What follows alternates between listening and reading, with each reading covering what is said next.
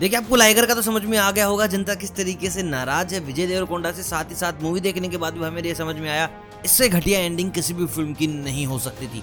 And I don't know why there was Ananya Panday every time she was on screen irritation के अलावा और कुछ भी नहीं हो रहा था। पता नहीं उसके डायलॉग किस लिए और क्यों लिखे गए हैं। लेकिन विजय देवरकोंडा को समझ में आ गया है कि भाई पब्लिक को बिल्कुल भी पसंद नहीं आई है। कोई एक आधा इलाके हैं जहाँ लोगों को पसंद आ रही है, या फिर इंटरवल से पहले जो फ़र्स्ट हाफ़ था, वो लोगों को थोड़ा पसंद आया है।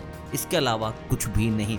लेकिन विजय देवरकोंडा ने माफ़ी मांग ली है जनता से ऑडियंस से, और बता दिया है, बस जो गलती हो गई है definitely I won't repeat it seriously लिया जाएगा क्रिटिसिज्म को, और आगे इन छोटे छोटे चीज़ों को पढ़कर और काम किया जाएगा।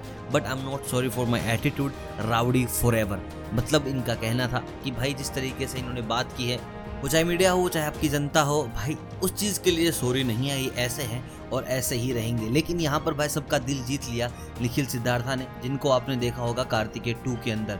और भाई उनके इस ट्वीट ने आई थिंक सबको पिघला भी दिया होगा।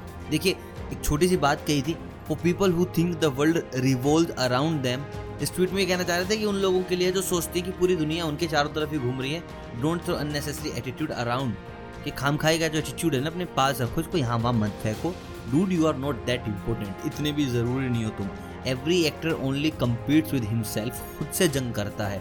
We are but a drop in the ocean called movie making हम बस एक बड़े सागर में ड्रॉप जितने हैं, जिसका नाम है movie making and hype less work more hype थोड़ा कम करो, उछल कूद, या फिर मैं कहूँ चिल्लाना चपाना पब्लिक में जाना थोड़ा सा कम एंड काम ज़्यादा करो. That day you will become successful भाई, इस बात से मैं कह रहा हूँ, आतंक तो मचेगा. जंग तो शुरू होगी साउथ इंडस्ट्री में भी एंड मज़ा आएगा देखने में भाई. क्योंकि फैंस बहुत ज़्यादा डिसअपॉइंट है विजय देवरकोंडा से कि भाई ये तुमने क्या दिखा दिया? क्यों दिखा दिया? किस लिए दिखा दिया? बाकी आपकी मर्ज़ी भाई सब क्या करना है, क्या नहीं करना do let me know comment कौन कौन लोग निखिल सिद्धार्था की बात से एग्री करते हैं? जल्दी से करके बता दो मुझे कमेंट बाकी मिलता हूँ बहुत जल्द, तब तक आप सभी को अलविदा।